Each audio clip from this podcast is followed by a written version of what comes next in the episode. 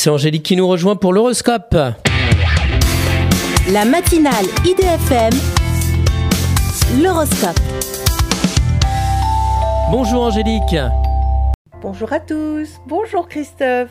Bélier, de vives discussions familiales tournent autour d'un achat immobilier. Taureau, votre carrière vous incite à vous adapter et à prendre un nouveau chemin. Gémeaux, à force de courir tous les lièvres à la fois, vous allez rester tout seul. Cancer, être raisonnable et travailler est plus fructueux sur le long terme.